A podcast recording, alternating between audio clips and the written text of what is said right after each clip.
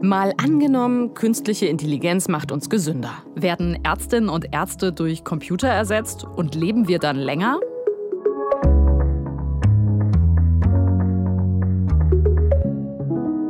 Ich bin Christine Becker.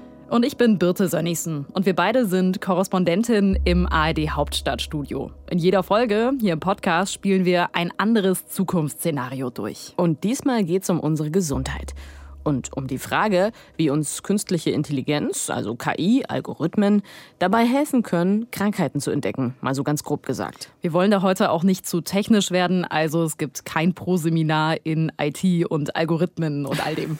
genau. Uns geht es vor allem um die Auswirkungen, wenn wir KI quasi überall im Gesundheitsbereich einsetzen. Dann könnte die Tagesschau in der Zukunft vielleicht mal so klingen. Das Durchschnittsalter der Deutschen ist auf 120 Jahre gestiegen. Das geht aus Daten des Statistischen Bundesamtes hervor, die heute veröffentlicht wurden. Einen Hauptgrund dafür sehen Fachleute im flächendeckenden Einsatz von künstlicher Intelligenz in Kliniken und Arztpraxen. Krankheiten würden dadurch viel früher entdeckt und könnten besser behandelt werden.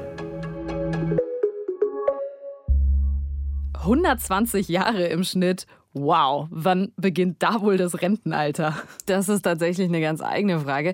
Aber wir wollen uns ja heute anschauen, wie es überhaupt dazu kommen könnte, dass so viele Menschen vielleicht mal so alt werden. Da könnte künstliche Intelligenz eine zentrale Rolle spielen, also im Gesundheitswesen. Und das gucken wir uns heute an. Es wird ja schon intensiv an dieser Zukunftsvision geforscht. Mhm. Und künstliche Intelligenz ist auch schon längst im Einsatz, zum Beispiel in Mönchengladbach am Maria-Hilf-Krankenhaus. Da arbeitet Adrian Ringelstein, erster Chefarzt für Radiologie.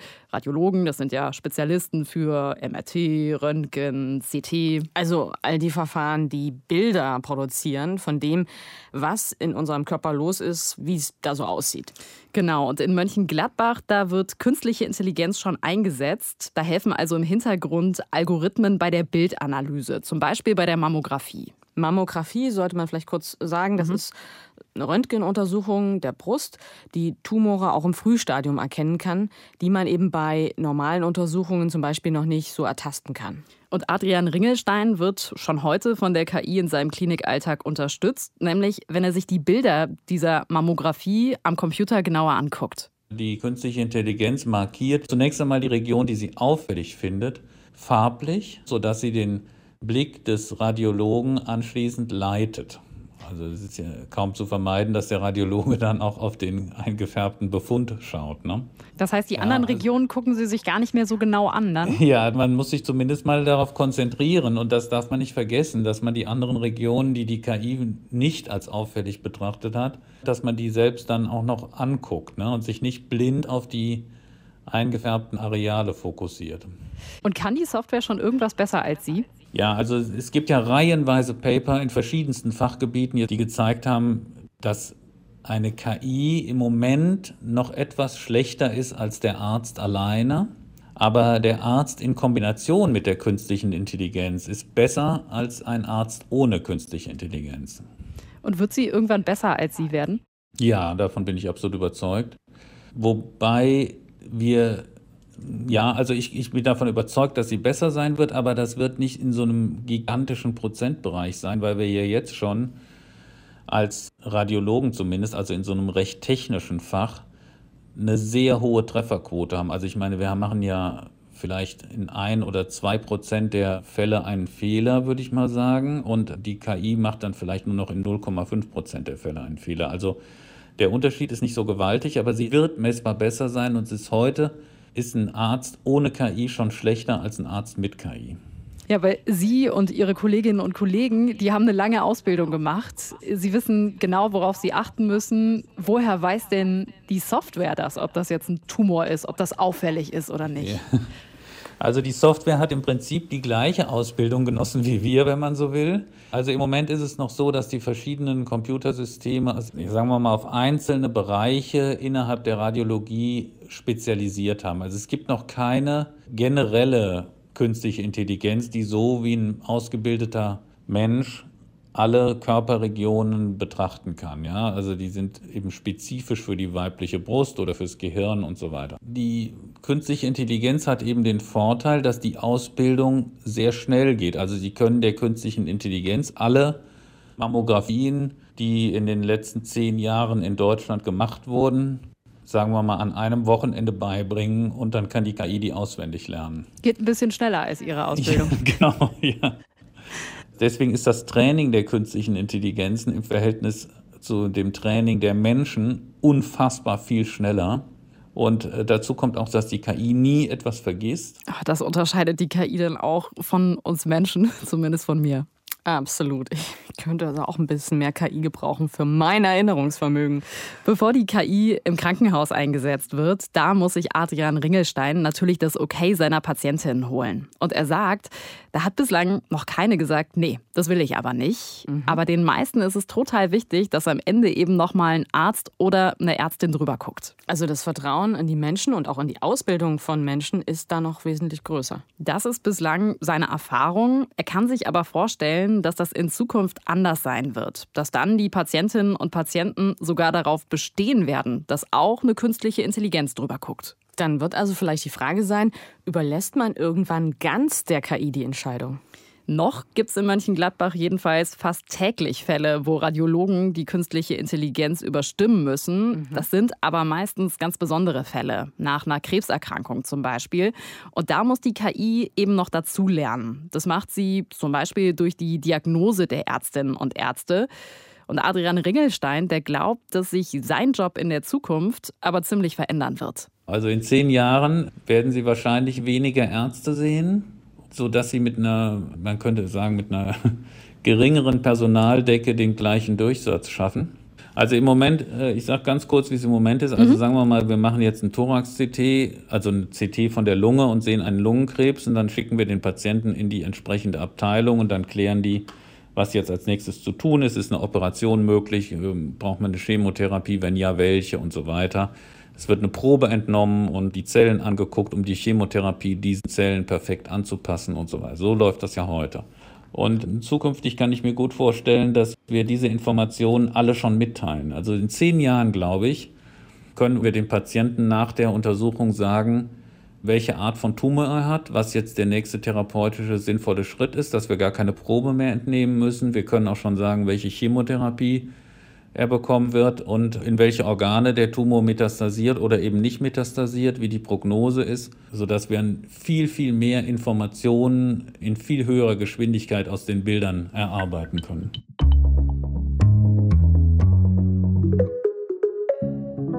Mal angenommen, künstliche Intelligenz macht uns gesünder. Das ist unser Szenario heute. Damit das Wirklichkeit wird, müssen die Maschinen aber noch viel schlauer werden, als sie heute sind. Im Moment sind sie auf jeden Fall weit entfernt von dem, was ein echtes Gehirn kann, also ein Mensch. Ärzte und Ärztinnen, die sind viel schlauer, weil sie zum Beispiel den ganzen Körper und auch das Drumherum von Patientinnen und Patienten im Blick behalten. Also quasi vernetzt denken können.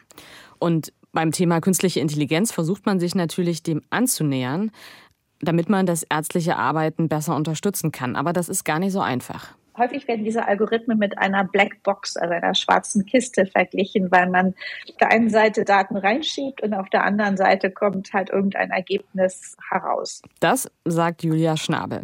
Die forscht daran, solche Algorithmen besser zu verstehen und auch besser hinzukriegen. Sie ist Medizininformatikerin und Professorin an der TU München. Und sie arbeitet an künstlicher Intelligenz, die Ärzten und Ärztinnen bei der Diagnose und Früherkennung schwerer Erkrankungen helfen soll. Ich habe sie gefragt, werden wir mit KI eigentlich länger leben oder gesünder leben oder einfach besser leben? ich glaube, die Antwort ist äh, ja, ja, ja. Alles drei.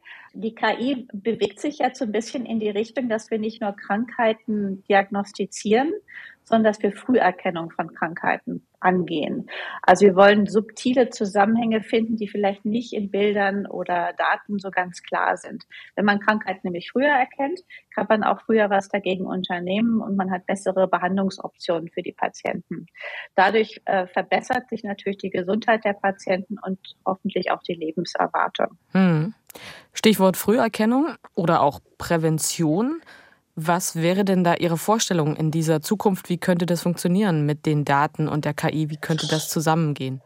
Also was ich mir vorstellen könnte, ist, dass man sich überlegt, dass man Erwachsene, junge Erwachsene auch regelmäßiger mal anguckt. Also einfach wie so eine Art TÜV macht, einmal im Jahr oder alle zwei Jahre, dass man so eine Ganzkörperuntersuchung hat, also eine schnelle möglichst, und dass man dann einfach einen kleinen Screen drüber macht und guckt, ist da irgendwas. Also stelle ich mir das dann so vor wie am Flughafen. Ich habe so einen Ganzkörperscanner, ja. der einmal irgendwie äh, ein komplettes Bild in jedem Detail von mir erstellt? Oder beschreiben Sie mir das mal? Ja, das fände ich toll. Das wäre für mich so ein bisschen die Zukunft, so ein bisschen wie bei Star Trek. wenn man am Flughafen sich bei diesen Ganzkörperscan anguckt, man kann den sich ja manchmal auf dem Bildschirm so ein bisschen angucken, wo es aufleuchtet, wo vielleicht doch ein Schlüssel in der Hosentasche war. Die sind natürlich nicht in einer sehr guten Auflösung. Mhm. Aber sowas in der Art könnte ich mir vorstellen, so ein Ganzkörperscan. Das andere, was ich auch sehr interessant finde, dass man also wegen was anderem gerade im Krankenhaus landet. Vielleicht mhm. hat man einen Unfall auf dem Weg zur Arbeit gehabt, da kriegt man sein Röntgenbild. Und dann ein guter Radiologe guckt natürlich auch gleich ein bisschen weiter rum, ob sie was finden. Aber wenn der oder die Radiologin gerade nicht auf Lungenkrebs spezialisiert sind, würden sie vielleicht sowas Auffälliges oder noch recht Unauffälliges doch übersehen. Und die KI könnte da eine große Rolle leisten.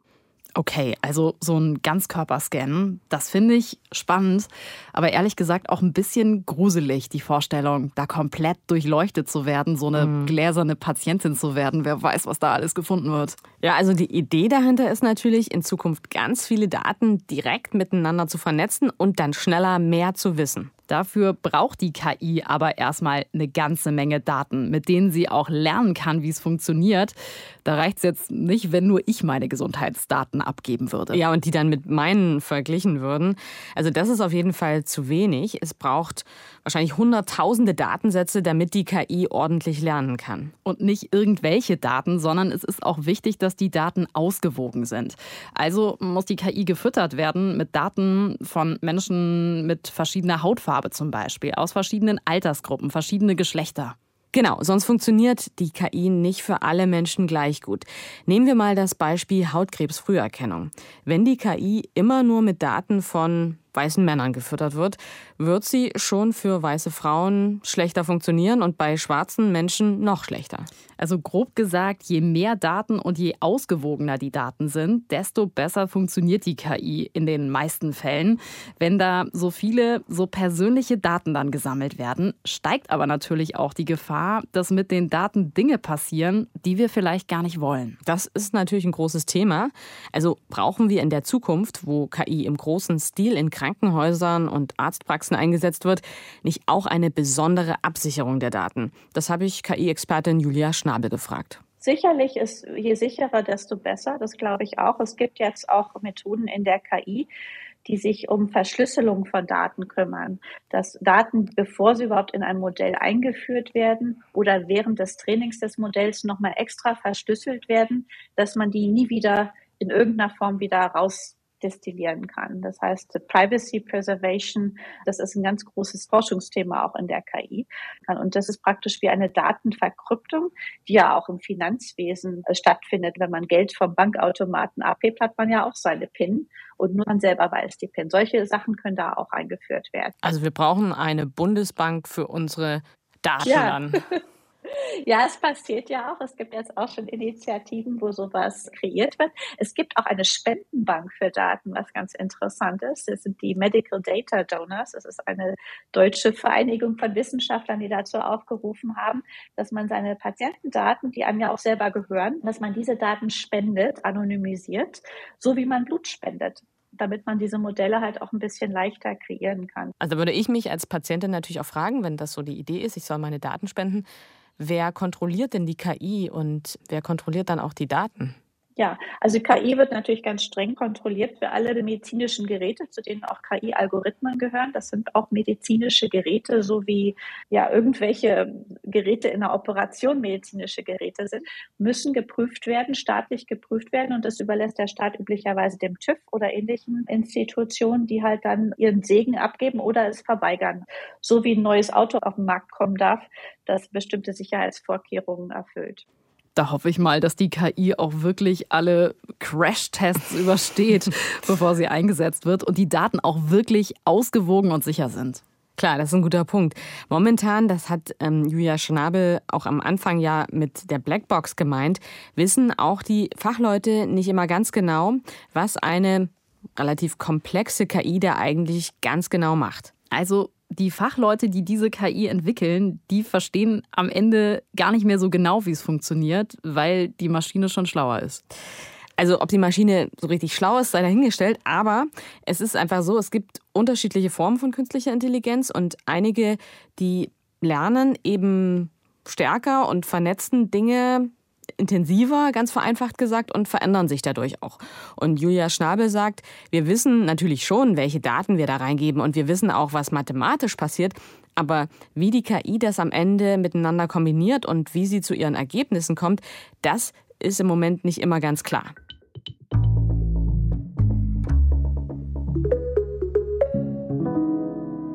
Die Frage ist ja immer, sollten wir Dinge machen, nur weil sie technisch möglich sind? Hm. Und das ist uns ja auch bei unserer Recherche immer wieder begegnet. Auf der einen Seite die Möglichkeiten, die durch KI entstehen, dass eben Krankheiten früher erkannt werden können.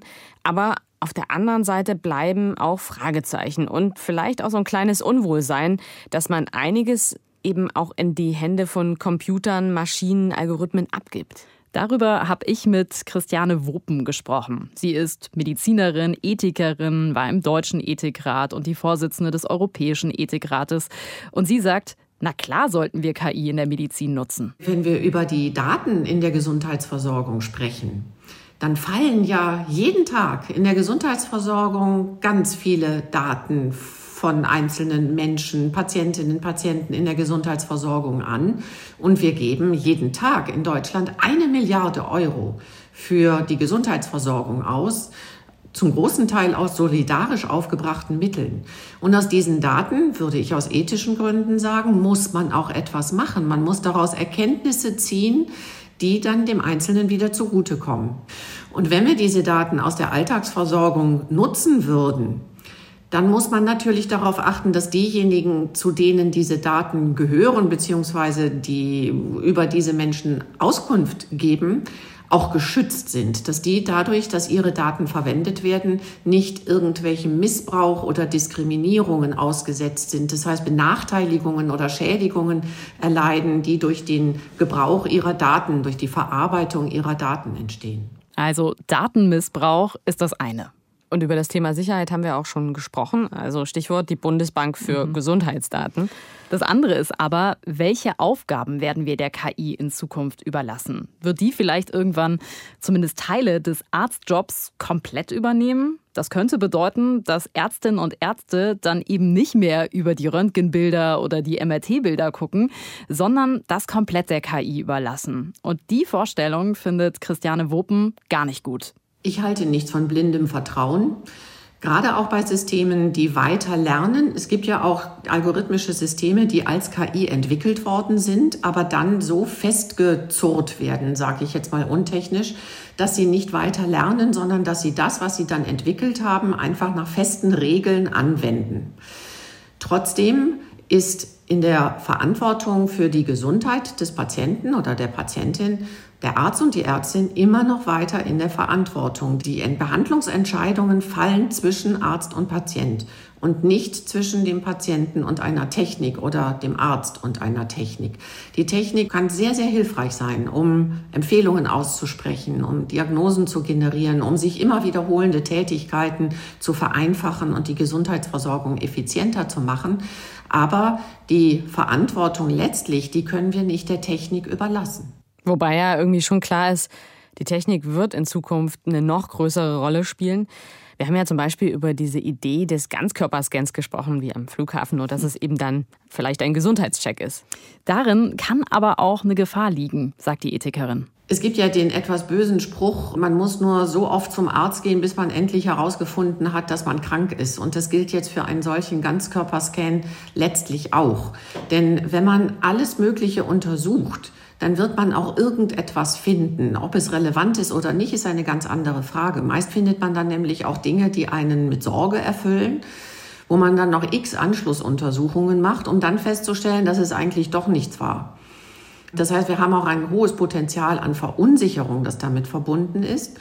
Und aber auch die ernste Möglichkeit, dass etwas gefunden wird, was tatsächlich relevant ist oder irgendwann relevant werden könnte. Also Verunsicherung ist eine mögliche Konsequenz, aber das gilt ja auch für Dinge, die wir vielleicht jetzt schon haben. Hm, also wenn ich da so an Smartwatches, Gesundheits-Apps, denke, die Daten von uns sammeln und auswerten, uns und dann auch so vielleicht Vorschläge machen. Oder ich meine, Google, wer macht oh, das ja. nicht? Also ich bin irgendwie, habe irgendein Wehwehchen und dann ähm, google ich mal schnell die Symptome und bin dann beunruhigt, dass was ganz Schlimmes vielleicht sein könnte. Und wir googeln ja nicht nur, sondern wir teilen ja jetzt auch schon jede Menge andere Daten im Netz. Man kann nämlich auch aus Daten, die im Grunde gar nicht im Zusammenhang mit der Gesundheit irgendwo veröffentlicht worden, sagen wir auf Instagram, indem man Bilder einstellt oder indem man bei Facebook bestimmte Nachrichten liked oder bei Twitter, wo auch immer. Daraus können zum Teil Risikoprofile für gesundheitliche Fragestellungen errechnet werden von diesen KI-Systemen. Also aus der Farbigkeit von Bildern zusammen mit einer bestimmten Wortwahl auch in Kommentaren sind jedenfalls schon mal Versuche gemacht worden, Rückschlüsse auf psychische Erkrankungen, auf neurologische Erkrankungen, also äh, zu errechnen. Das sind dann auch wieder keine festen Diagnosen, aber es sind Risikoprofile. Insofern ist das Problem, wenn wir schon über Gesundheitsdaten sprechen, überhaupt zu bestimmen, ja, welche Daten gehören denn dazu? Offensichtlich ist es, wenn man den Blutdruck beim Arzt misst. Aber alles andere als offensichtlich ist ja, wenn man aus dem Wohnort, dem Bewegungsverhalten oder Social-Media-Aktivitäten ein Gesundheitsprofil ermittelt. Krass. Also, ich meine, wenn ich mir vorstelle, da wird ja jetzt schon wahnsinnig viel über mich zusammengetragen im Netz. Wie könnte das dann in Zukunft aussehen? Also wenn noch mehr Daten miteinander kombiniert vernetzt werden und dann durch die Smartwatch, Instagram, Gesundheits-App alle diese Dinge zusammen rauskommt, dass ich mich jetzt gerade nicht so wahnsinnig gesund verhalte. Ja, und dann könnte vielleicht auch deine Krankenversicherung auf die Idee kommen, aha, Frau Becker, wir sehen doch hier, Sie verhalten sich gar nicht so mm. gesund, bitte bezahlen Sie einfach mal höhere Krankenkassenbeiträge. Ich meine, das ist ja schon immer mal wieder Thema gewesen, auch ohne KI. Wer raucht oder Alkohol trinkt, einen Extremsport macht, der oder die soll mehr zahlen in der Krankenversicherung, aber bislang hat sich das ja nicht durchgesetzt. Der Druck könnte aber noch mal steigen, wenn die KI KI so viele Daten zusammenbringt und auswerten kann, die auch wirklich belegen, dass man sich ungesund verhält. Und die Vorstellung findet Christiane Wopen ziemlich problematisch. Dann wären wir in einem ganz anderen Gesundheitssystem. Und davon würde ich aus ethischen Gründen absehen, weil ich sehr gute ethische Gründe für die Aufrechterhaltung eines Solidarsystems sehe. Gesundheit ist ja nicht das höchste Gut, sondern die Freiheit ist das höchste Gut, das wir in unserer demokratisch organisierten Gesellschaft hochhalten müssen. Und insofern wäre der Weg hin zu einer, ich sage es jetzt mal etwas zugespitzt, Gesundheitsdiktatur sicherlich kein guter Weg in einer freiheitlich orientierten Gesellschaft. Da muss es auch die Freiheit geben, sich gesundheitsschädlich zu verhalten, aber natürlich nur was einen selbst betrifft, nicht was die Gesundheit anderer betrifft.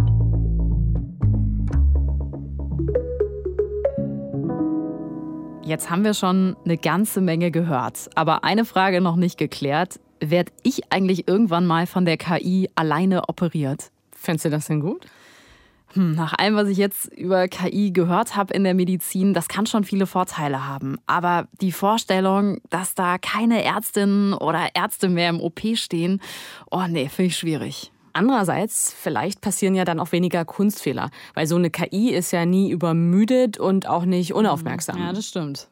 Ich habe jedenfalls auch mal Julia Schnabel gefragt. Das ist die Medizininformatikerin, die an der KI von morgen arbeitet, ob uns dann eine KI operieren wird. Nein. Es gibt natürlich die KI in der Robotik und das ist das, wo Leute immer dann denken an den Terminator und andere Sachen. Es gibt schon Robotik unterstützte Interventionen, zum Beispiel Hüftoperationen. Da gab es äh, sehr große Erfolge darin, weil das einfach sehr viel sauberer ablief. Aber es gibt halt bestimmte Sachen wie Planung von Injektionen zum richtigen Zeitpunkt mit der richtigen Geschwindigkeit von Kontrastmitteln oder anderen Sachen. Da kann die KI wahrscheinlich schon viel helfen.